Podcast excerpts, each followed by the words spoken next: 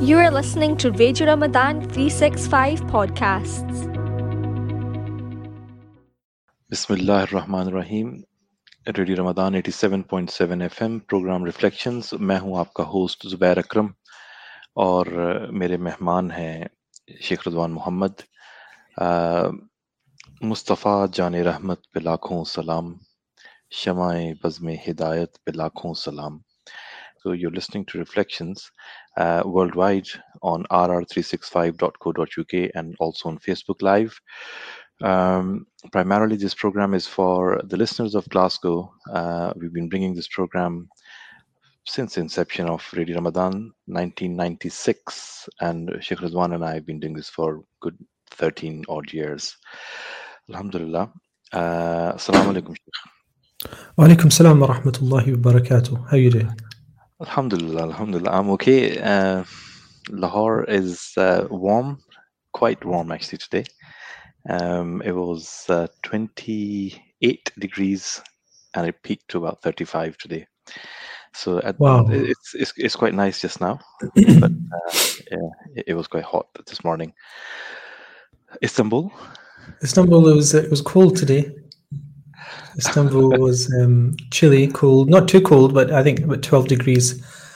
Um, we've got a curfew here, so um, we're homebound. okay. So it's a, it's a curfew. It's, it's it's a COVID curfew, right? Yes, a curfew for COVID announced just before Ramadan. So initially we had the expectations of Taraweeh in the mosque. And then I think two days before Ramadan started, there was an announcement that they would no be there would not be Taraweeh in the mosque. Hmm. And then a further announcement of a curfew at seven o'clock in the evening during the weekdays. So um, so Ramadan here is very much like Ramadan last year in Glasgow, where you couldn't play Taraweeh. So Isha Adhan was about 20 minutes ago. So um, yeah, so every, every place, I mean, you go from the east to the, to the to the center of the world, which is Constantinople, Istanbul, and then to the west, which is the UK, or and you have a different spread of experiences. Um, last year it was complete lockdown in Europe, Europe, and it was open in in um, many places. Hmm. But now every place is different. Now UK is completely opening up, and um, Turkey last year, in fact, had a complete lockdown past Eid al Fitr. So it's completely different every year. You, you you have to deal with new situations and circumstances. And these are issues beyond our control, obviously. And in Pakistan, I think Taraweeh are still going ahead. Yeah, Taraweeh is going ahead, alhamdulillah. and, Uh, different places have different rules and different set of people they're observing in different ways. Um, where, where I stay, there is like social distancing and all, all with, with masks and stuff. So people are more careful. And there are other places that are mobbed. And inshallah, probably will discuss this at some point as well. That uh, you go to affluent areas in Lahore, and there are more precautions, and yet more cases of COVID. Mm. Um, and then there are areas which are kind of you can call them slums, and you could call them kind of like not so affluent areas. Uh, people are not adhering to the warnings. The, the masks are not as uh, widely used, and distancing is not there. But, but uh, you, you you don't see that fear. You don't have people uh, getting into the state of like um, oxygen and um, respiratory issues. Um, Life seems to be normal there, uh, very normal. Seems to be normal. So obviously, these are observations from a distance until you Mm. you um, go into the, the actual statistics and the the data, which which may May be prove different. otherwise.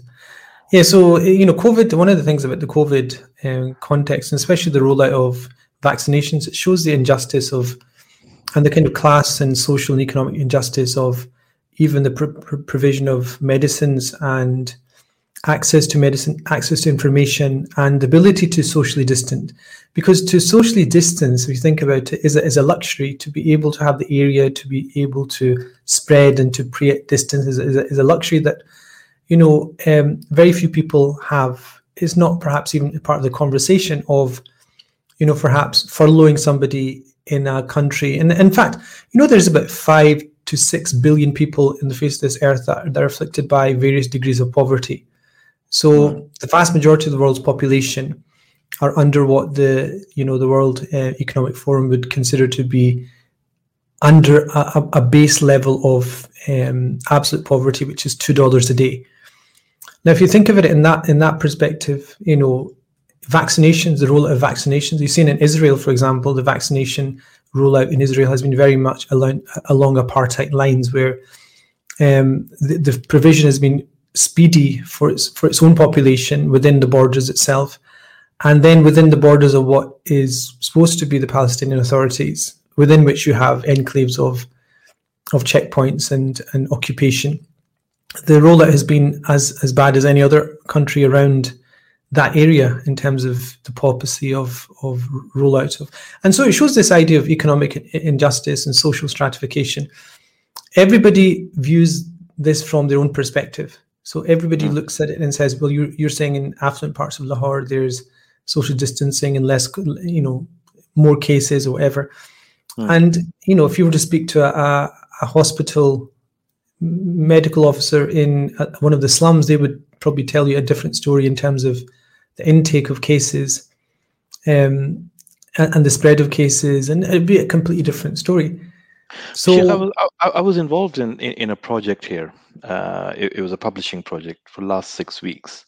Very intense, very uh, kind of um, time taking. My working hours were like 14 hours a day, sometimes 16 hours a day, and most of the work was getting done in places where there was absolutely no precautions, um, and people's lives, uh, I would say, they were normal, um, interacted with people uh, from uh, kind of lower uh, labor, uh, manual labor.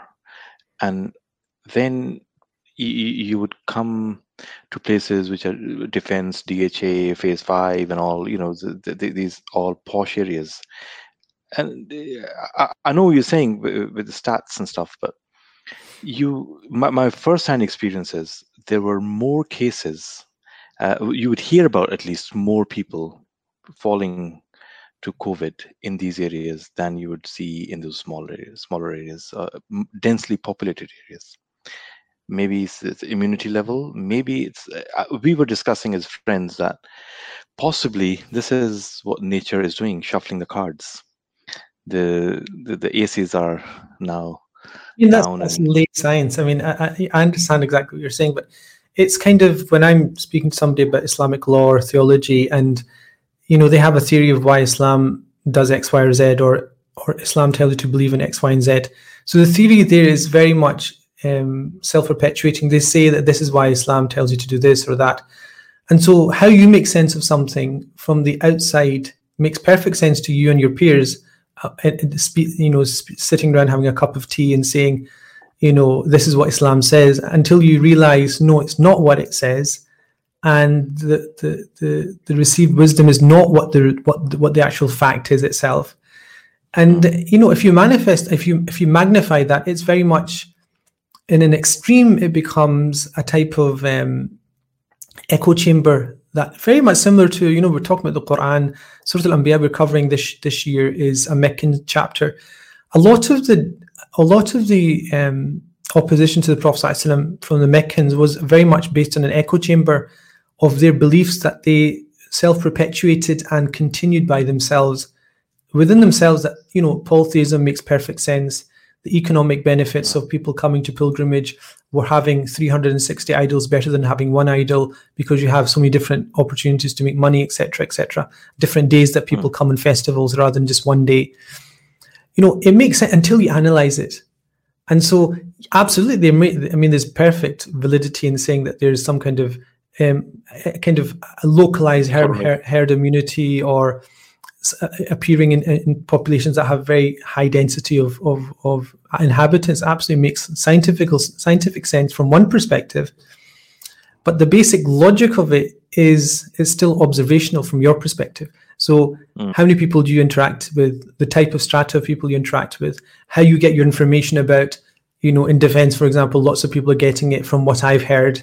You know, to what degree can you have that same interaction with people who are less well off? You know, so there's a big, deep question there, which is about how we get our information. Like when the Prophet started preaching in, in Mecca al-Mukarramah, it was hearsay by the polytheists and the kuffar about the Prophet and they spread it to other people, and they had, oh, we've heard about this person who's spreading mischief and and um, you know breaking bonds between families and causing an uprising amongst the slave population and this and that. So until you look and you hear from, you know, as we say, the horse's mouth, you know, as you, you go right into, I'm sorry? Last year we we covered this concept, tabayyun. Tabayyun. Yeah. So uh, in Surah Hujurat. So you have to verify. Ah, فتبينوا. فتبينوا. إن جاءكم فاسق بنبأ فتبينوا. If, if, if an irreligious person comes to you, but generally if somebody comes to you بنبأ with a piece of information فتبينوا, you know, you, you, you check, but checking is of different levels. If you're making a claim about, you know, something like we observably um, studied, like like cases of COVID, so you can test positive, negative, then tabayyun is very clear because you're saying, okay, you're saying this, but we can test it. So, you know, hmm. religion and its and its validity and its truthfulness is based upon tabayyun. and tathabbut is, is commented on by Ibn Abbas. The meaning is tathabatu, meaning to establish something. Um, and so, you know, if it wasn't for the fact that we have to check and clarify and, and give proofs, you know, Imam Malik said, you know, it was Imam, Ibn Sirin, he said that, لولا isnad لقال man شاء من ما شاء. If it wasn't for the isnad, the chain of narration and the authorities that you rely upon proving your point, everybody could have said what they wanted. So mm. I can sit back and have theories about science and everything and religion, and you know everybody has ideas about politics, religion, science. It's just recently people have ideas about science. Remember, in the past, people had ideas about religion and politics. Everybody would speak about those two. But now, since COVID, you have conspiracy theorists, you have neuroscientists that are pretending to be scientists speaking in the name of science, which is proper science as well.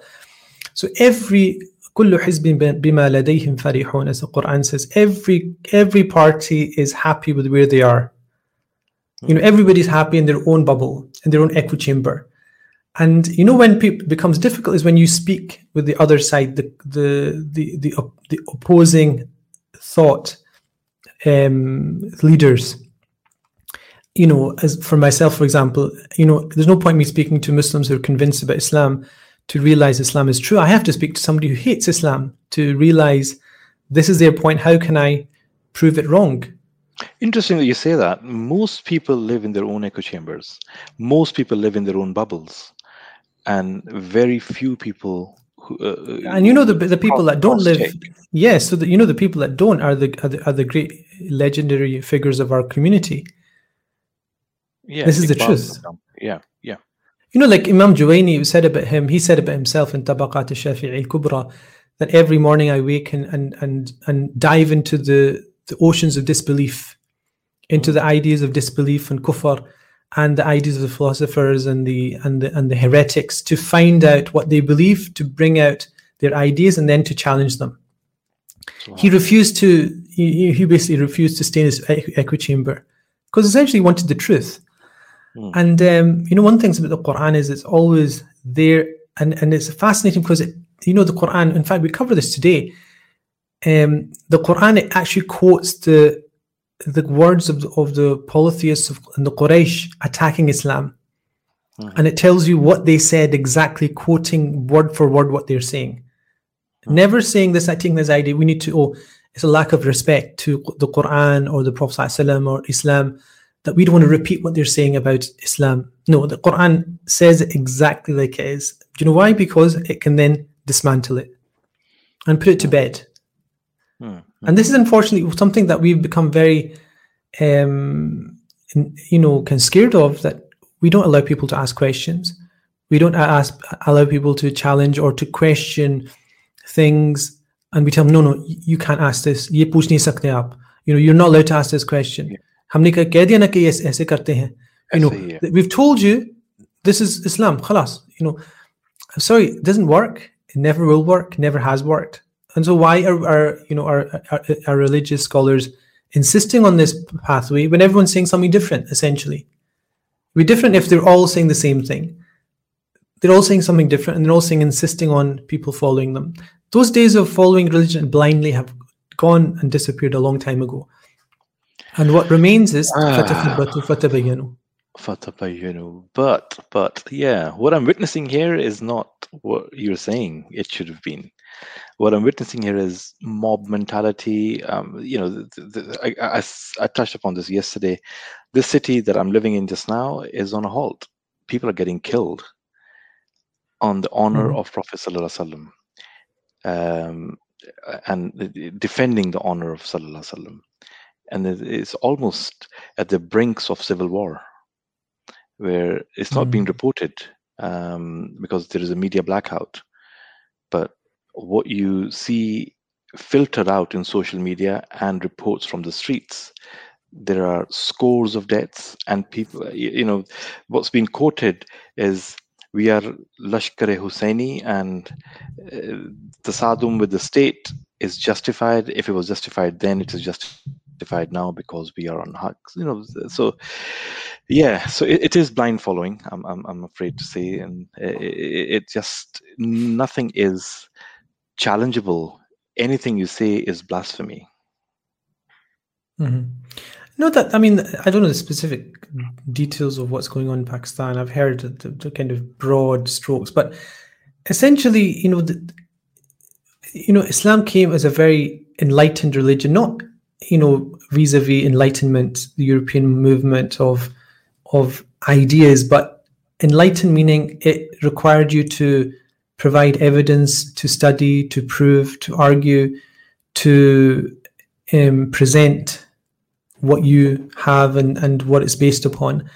And that's how it progressed. It progressed upon the, the, the fitness, you know, survival of the fittest idea is what I like to call it. It's not the survival of the fittest like evolution, but this is the survival of the fittest idea, the, the, Hmm. the fittest um, proof, the fittest evidence.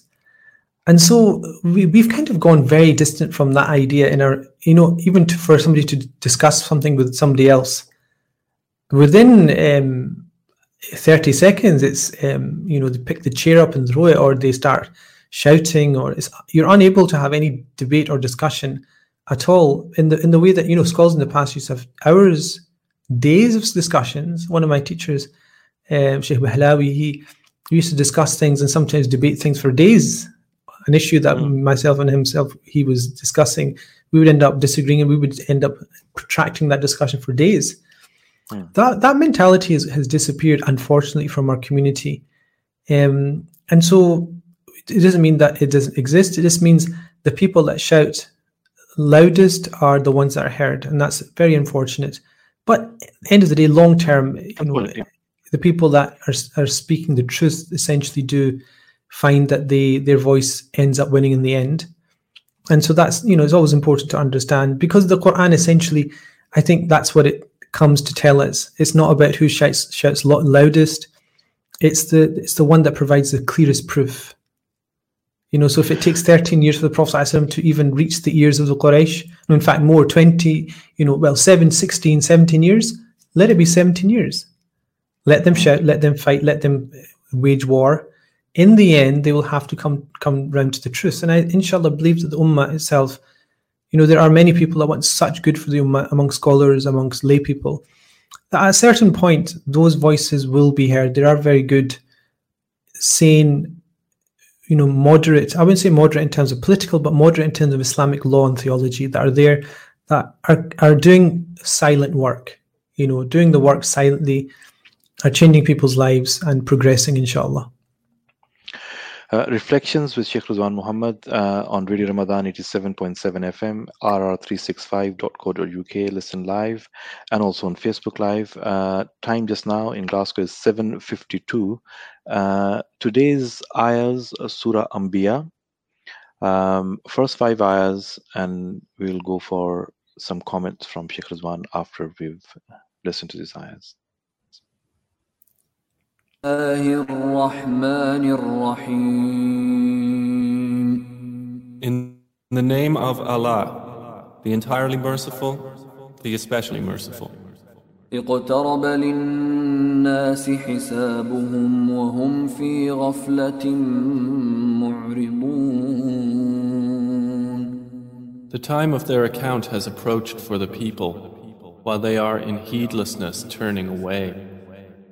ما يأتيهم من ذكر من ربهم محدث إلا استمعوه وهم يلعبون No mention comes to them anew from their Lord, except that they listen to it while they are at play. لاهية قلوبهم وأسروا النجوى الذين ظلموا هل هذا إلا بشر مثلكم أفتأتون السحر وأنتم تبصرون with their hearts distracted. And those who do wrong conceal their private conversation, saying, Is this prophet except a human being like you? So would you approach magic while you are aware of it? قال ربي يعلم القول في السماء والأرض وهو السميع العليم The prophet said, My Lord knows whatever is said throughout the heaven and earth, and He is the hearing, the knowing. بل قالوا أضغاث أحلام بل افتراه بل هو شاعر فليأتنا فليأتنا بآية كما أرسل الأولون But they say, The revelation is but a mixture of false dreams. Rather, he has invented it. Rather, he is a poet. So let him bring us a sign, just as the previous messengers were sent with miracles. So, uh, Surah Anbiya, Sheikh, just going straight into this. Uh, the first ayah um, we covered for last two, three days. Uh, by the way, just a reminder to the listeners that iftar is going to be at 8.36 today. It is 7.55 just now. Uh, you're listening to Radio Ramadan's program Reflection with your host Zubair Akram and my guest Sheikh Radwan Muhammad. Um, surah Anbiya, which is a 21st Surah of Quran. Um, and we went into quite a deep, quite a bit of detail of what uh, the, the, intro of this surah is, and what, what the the message, the underlying message is going to be in the surah, which we'll be inshallah covering throughout this month of Ramadan.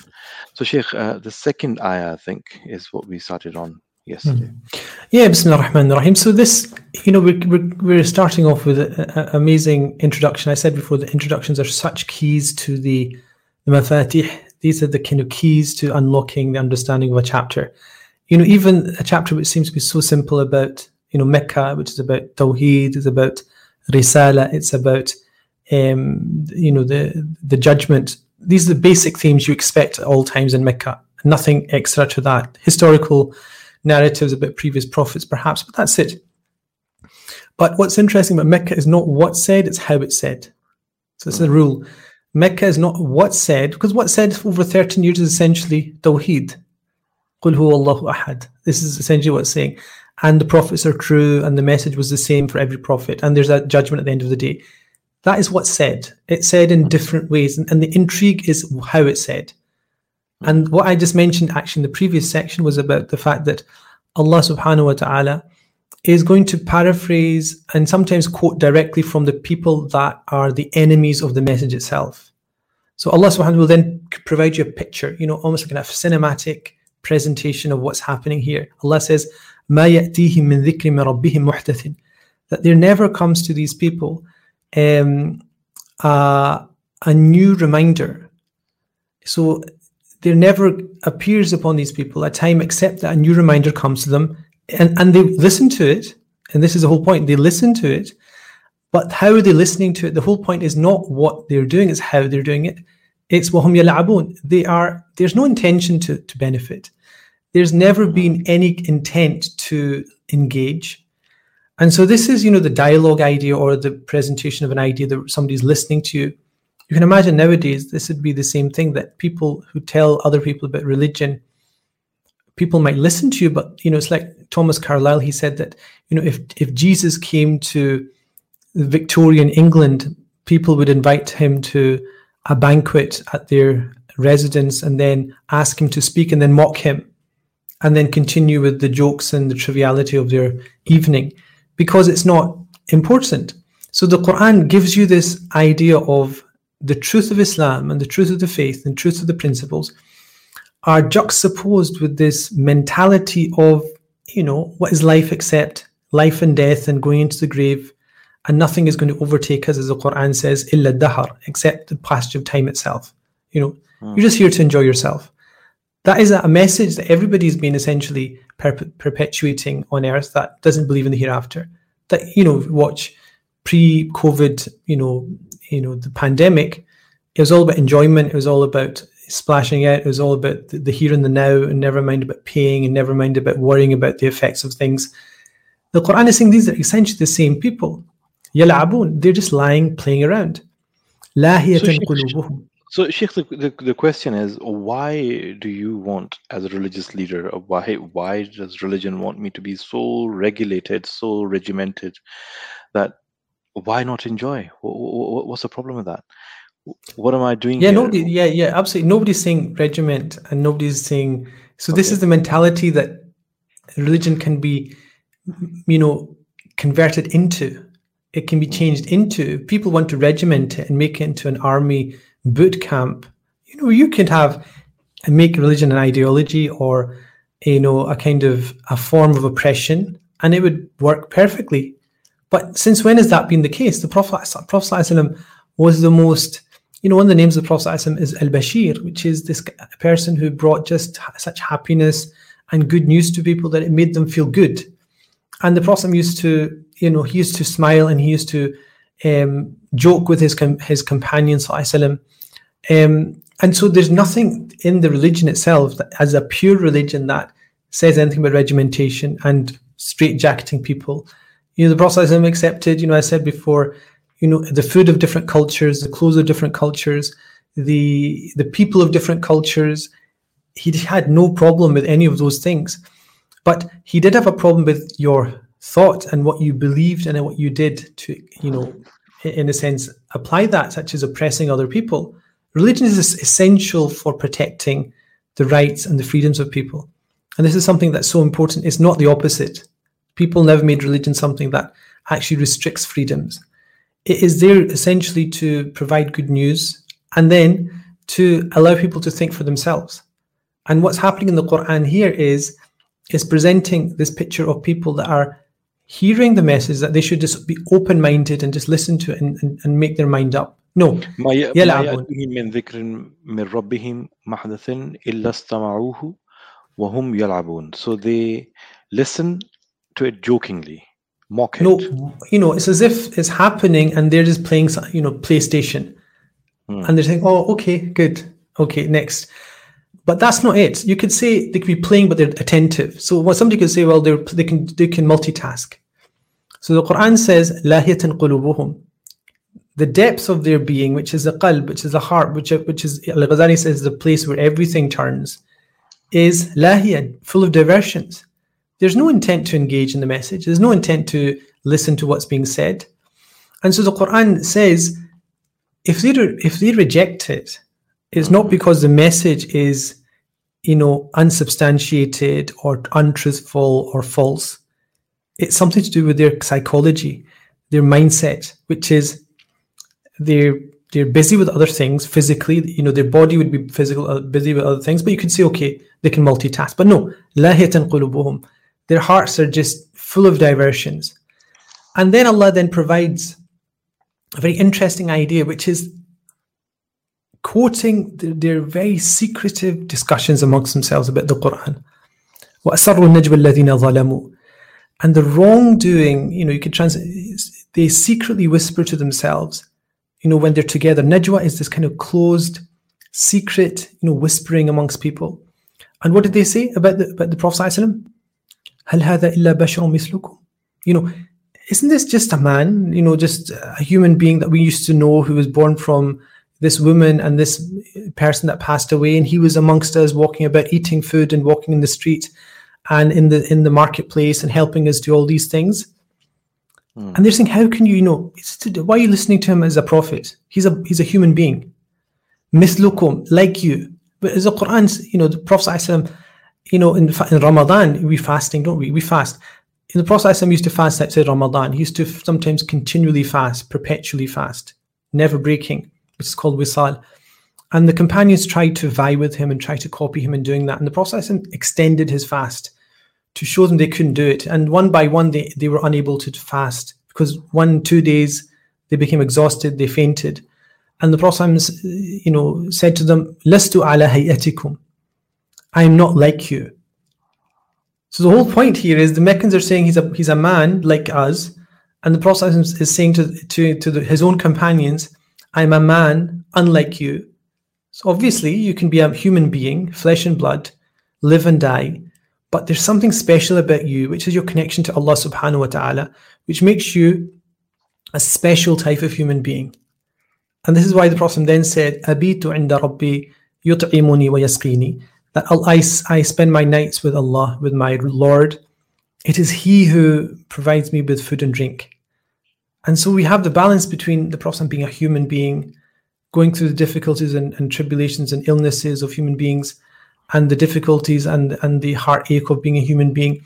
And then on the other hand, you have this quality which is teaching us that, you know, even though we try and approach him and, and be like him and, and take on his sunnah and try and follow the things that he did, there's certain things that he has that we'll never have. That he's a special connection with God, a special connection which, you know, sometimes we have connection with other people. Like you have a friend and you have a very close friend. Hmm. And then you have somebody who you're in love with, for example. And so you can say, well, I'm a man.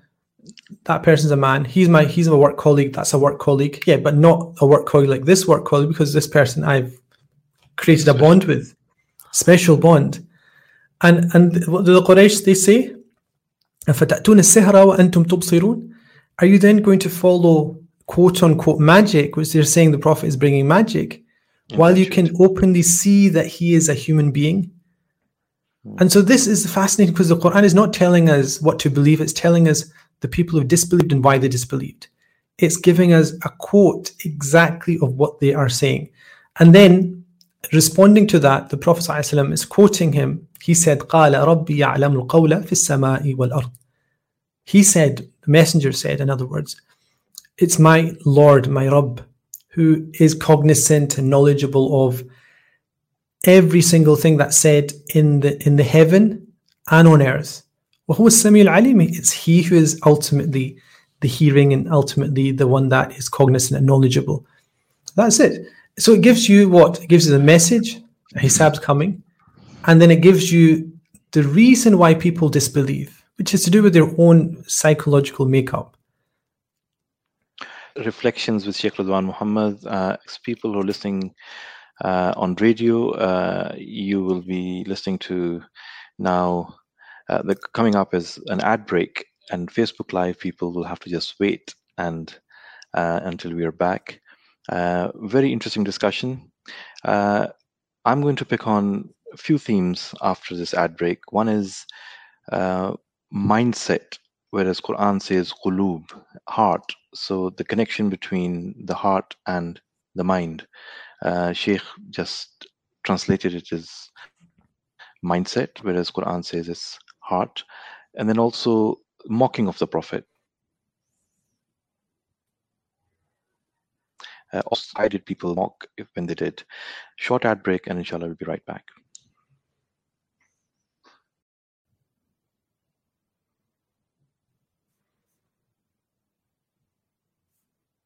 Background. Uh, we were discussing this. I I picked up on this point where you said mindset, whereas the Quran says heart. قال ربي يعلم القول في السماء والأرض وهو السميع العليم. No, uh, the one before that. So قلوبهم, their hearts are distracted, whereas you're saying it was a mindset. So the mindset is there a connection between mindset and heart? Hmm. Yeah, I, I, I said mindset. I think um, So when I was saying lahiyatan qulubuhum, the Quran says their their hearts are So the hearts are distracted, Diverted. right? distracted. Lahia is like lahu. Lahu is like a playful, um, non non engagement with something. It's kind of a, a throwaway kind of attitude that you have. So it's an attitude. So qulub is used here in the Quran because qalb, first of all, as a word, indicates something that changes on and off. So it's it's very interesting because the Quran could have used aql here at all as well. It could have clearly have used it. Um, what they think. It could have used that word, the root as well. The reason I used qalb is because the heart is by its nature يتتقلب فيه القلوب. So the Quran uses this idea of the hearts turning constantly back and forward. You know, tick tock, tick tock, on off.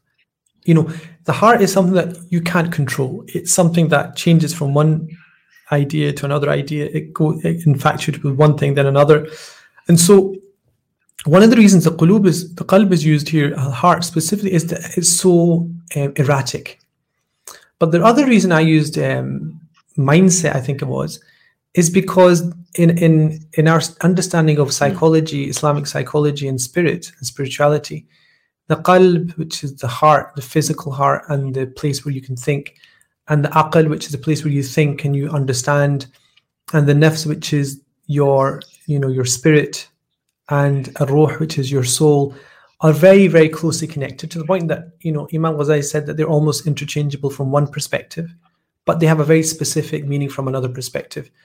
But when the Quran uses qalb, it generally means the place where you make decisions and think. So if you look at if you look through the Quran, you'll find qalb and what it is in, indicating is the place where you may understand the nature of things. So mindset is essentially where you understand the nature of things. So their minds are preoccupied, even though you say the heart. The heart would be an emotional attachment, but essentially it's a much more interesting discussion here because it's saying that they are diverted in the way they think and the, their affections, both, you know, it kind of incorporates both of them. And so, you know, what does that mean? It means that when we're speaking to people, we're not just speaking to their emotions, we're also speaking to, to their intellect.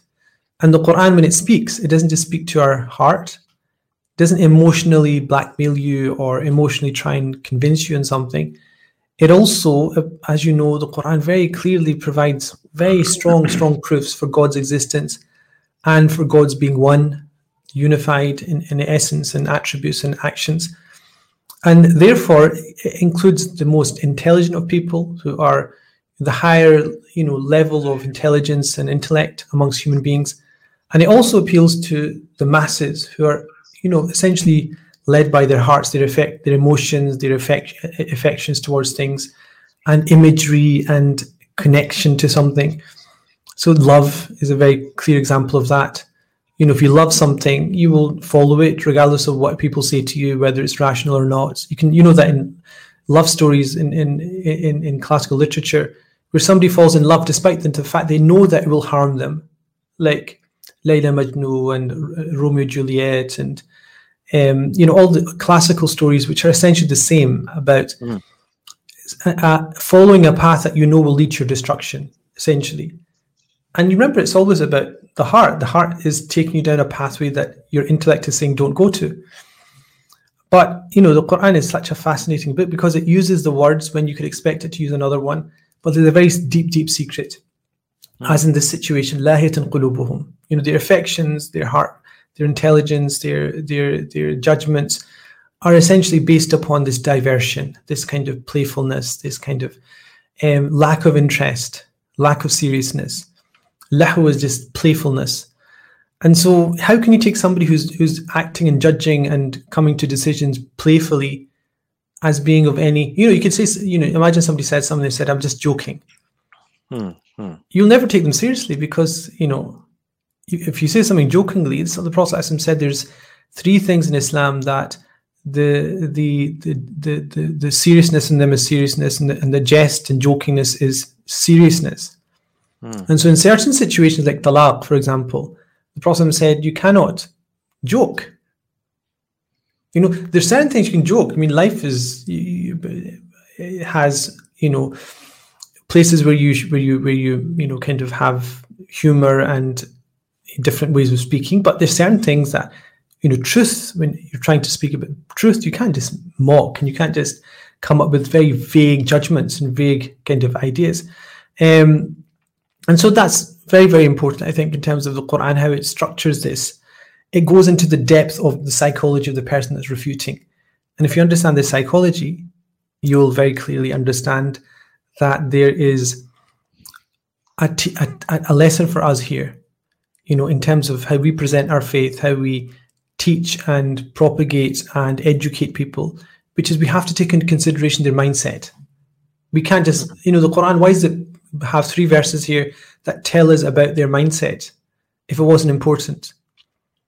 Is it important? Why is it mentioning it? It must be important because it's part of the Quran we recite in prayer.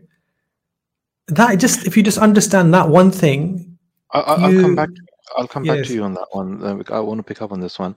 Before we come back to this one, the, the other thing which is important is the evildoers would converse secretly, saying, Is this one not human like yourselves? Would you Mhm. fall for this? Witchcraft, even though you can clearly see. So, this allegation of quite quite a bit of blasphemy, quite graphical, Mhm. uh, which we're faced by almost every day. And we, as Muslim nations, now are asking there must be some legislation around the, the, the sanctity of the Prophet ﷺ a- and the honor of Prophet. ﷺ. While Quran quotes how he was treated within his own community at the time, he, he was called names, he was called um, a, majnoon, he was called a sorcerer, um, and and all sorts. How do how did the community deal with it then, and also why is it that people always resorted to mockery and name calling? Yeah, so to take the second one first, I mean, mockery is is the classical weapon of people that are disenfranchised or are unable to produce, you know, either disenfranchised meaning the weak, or mockery on the other hand is is the weapon of the, those that have no recourse to any proof or evidence for what they're saying. So it's either one of the two. Either you're you're the, you're the you're the weaker party, the oppressed, which uses you know comedy, and you find this nowadays. So many Muslim com- comedians coming up through the ranks, and, and I guarantee you, the reason for that is if you listen to their material, it's because they're they're playing on this idea of prejudice that they're facing. Guarantee it. If you look at it, it's all about underdog. is all about being oppressed and and and bringing some kind of humor out of the fact that they're dis- disenfranchised.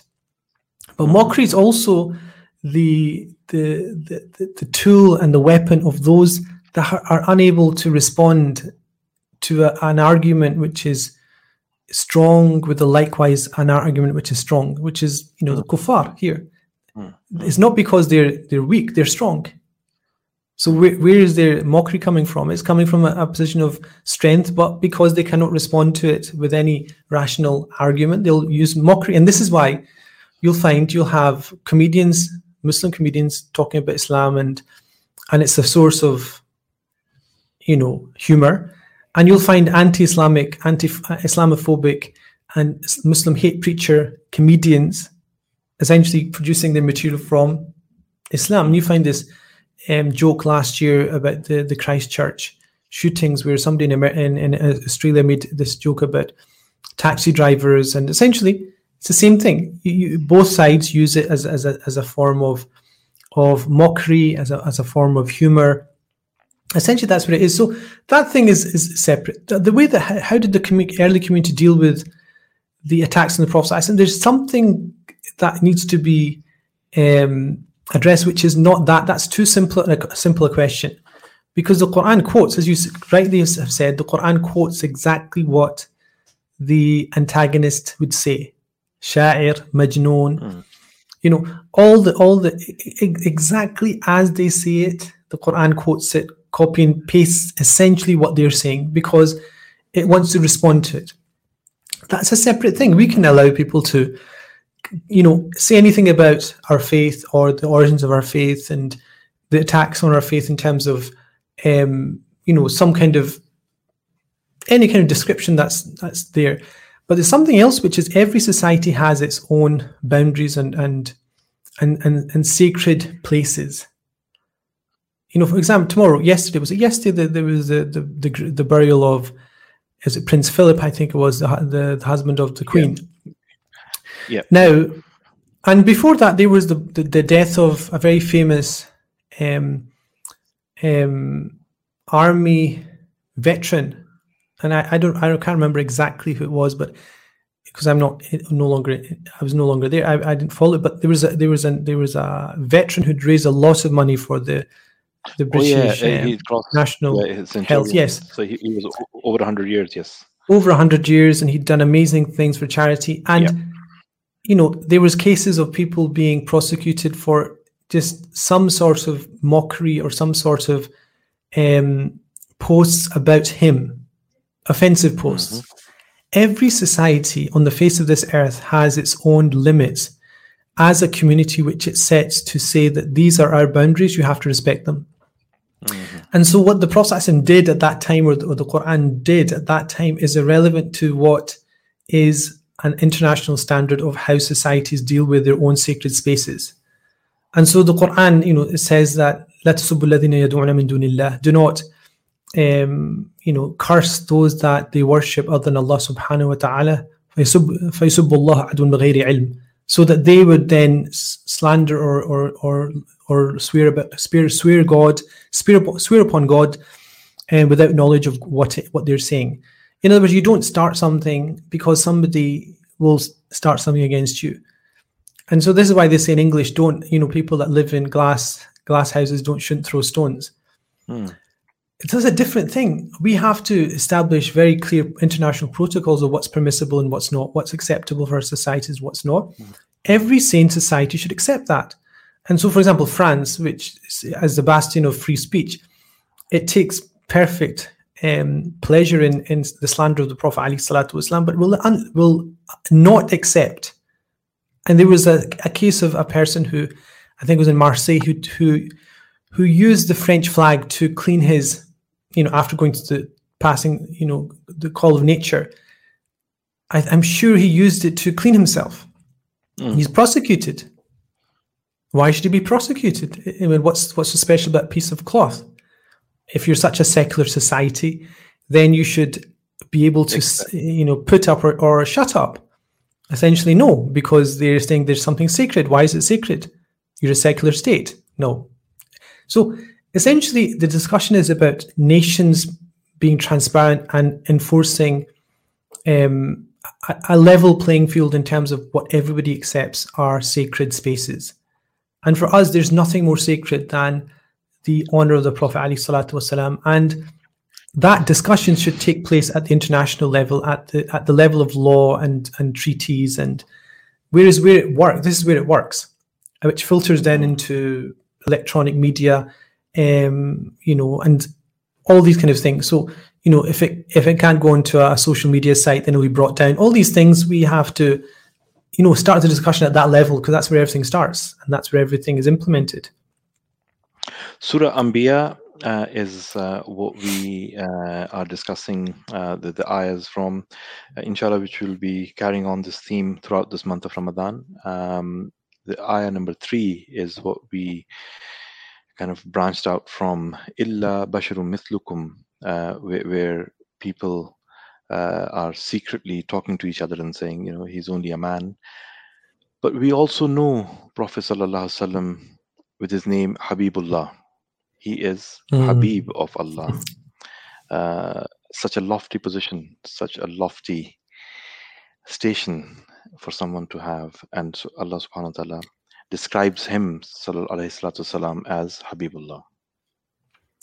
Yeah, I mean that's it. When I'm saying he's not like you, the, the reason why he's not like he has all these amazing qualities, and and you just mentioned one which is Habib. He's the Habib of Allah Subhanahu the the beloved. We would translate as beloved of Allah Subhanahu wa Taala.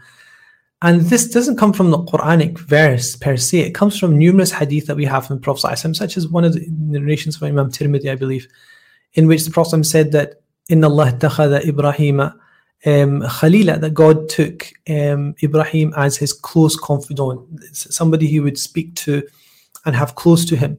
And he took and he took Musa as Najiullah. Najiullah is one of the names of the Prophet Moses, which is that it comes from Najwa actually. Najwa is what we just discussed, this close, secret conversation. And in the Prophet Moses was was as as you know blessed by being called Kalimullah, which is the one that God spoke to. And also the Prophet said that Isa is the, the Ruh of God, the, the Spirit of Allah, and His Word. And then the Prophet said they all have the right to, to this. وَأَنَا حَبِيبُ اللَّهِ وَلَا فَخَرْ And the Prophet said that I am the the beloved of Allah. And this essentially is telling you these all these prophets have these names. Whereas I have a specific name which is the beloved of Allah, and I, I'm not I, I, I'm not boasting. Boasting, why? Because it's worthy of boast, which means that the Prophet had the, the relationship that God had given him with Allah, that he wasn't just a prophet, he was the one that God loved, beloved. Now, you know, if, if you think of what beloved is, loved, you know, to the point of more than anything else. In other words, this is a special status, which, you know, if you have, for example, a number of children, and somebody asks you which is your favorite child, favorite, but which do you love the most? Um, then you're talking about Habib. Then you're talking about the one you can't say they're all ahibba. This is different. Ahibba are just mm. like you know associates that you love. Habib is an you know an, an exaggerated form of the thing that you love specifically and only. And so what you're talking about is Allah has expressed His specific love for the Prophet sallallahu alaihi wasallam, and that is, you know, how can you how can you explain that, and then still try and say that he's like other human beings? You know, so everything, you know, everything that you think about when you manifest, when you say, okay, what does that mean then? He's the Habib. You know, you can. The fact the Prophet will be interceding for people in the Day of Judgment you know, delaying the, the punishment for people in the hereafter. The fact that he is the final prophet of Allah subhanahu wa ta'ala, no prophet will come after him. The fact that he is, uh, in fact, you know, you could actually say that every name the Prophet had, every quality, every, every special station the Prophet had, was as a result of the fact that God took the Prophet as his Habib. You know, that, you know, anything you say about the Prophet that you can think about that anybody's praised the Prophet with, it's as a result of the fact that he is the most specifically yeah, loved of God's creation. That's it. So your your explanation would be every single thing that you can say about this person who was sent by God with the Quran and just being the person who's sahib al sahib al risala, the fact he was given the final message. Would you not give that to somebody you love the most? You know, the person that you would want to represent you, mm. and the one that's in prostration on the day of judgment. And the Prophet said that I will be prostrating in front of the, the, the, the throne of God, and Allah will say to him, Irfa ra'sak, ishfa tushfa. Is'al tu'ta. You know, mm. O Muhammad, raise your, raise your head, um, seek intercession for people, you'll be granted your intercession. Ask people for what you want, they will be given it. Is that not all just a small drop in an ocean of the fact that God loves him more than anything else? Like he would not res- he would not repulse anybody you know, because the Prophet asked for them, you know, you know, it, it just comes up to, to knowing, this kind know, of knowing, knowing. So knowing that Prophet Sallallahu is the loved person by Allah Subhanahu wa Taala, and he has been given the name Habibullah. How does it affect me, my faith? Mm. What? How does it have any reference to my everyday living how does it improve my living by knowing that he's Habibullah?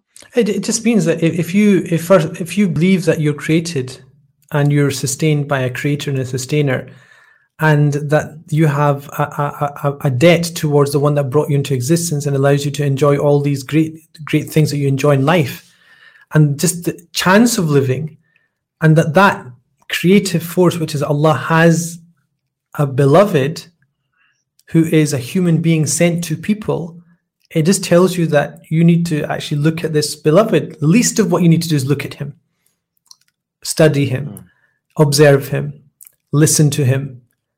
And then once you listen to him, you're into a different realm of possibilities because once you listen to him or come close to him, you know, like Sayyidina Ali said, "Man ra'ahu badahatan ahabba." Whoever saw the Prophet for the first, you know, Ahaba, whoever saw the Prophet for the first time was in awe of him, just awestruck by the presence of this majesty. And whoever um, came to know him in close proximity came to love him. You, all you're told to do is, you know, the thing that you worship, that being has a beloved. And guess what? He came to earth.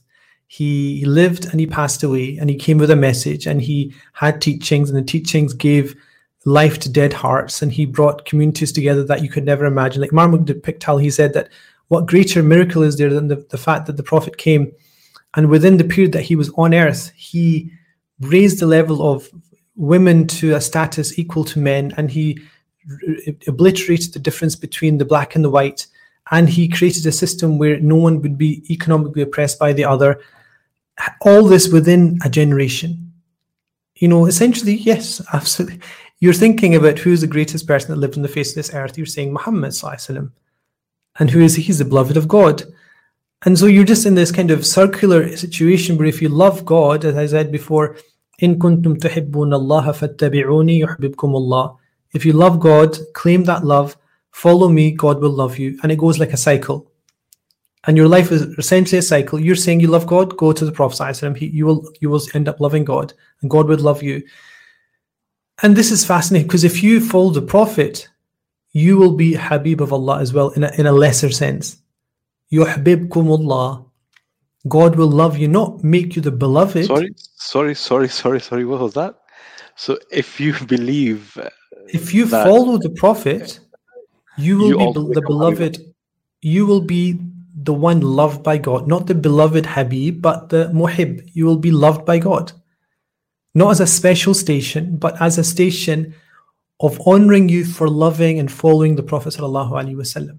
Allahumma salli ala So it's this a simple thing. You follow the Prophet, you can say equals God loves you. And, what And you can go to sleep. conversation You can go to sleep. You can go to sleep happy, knowing that God loves you. Khalas. Surah Anbiya uh, with Sheikh Ridwan Muhammad and just trying to understand what Habibullah means. Leave you with this Mustafa Jani Rahmat pe salam uh, with reflections and Sheikh Ridwan Muhammad. Salam alaikum.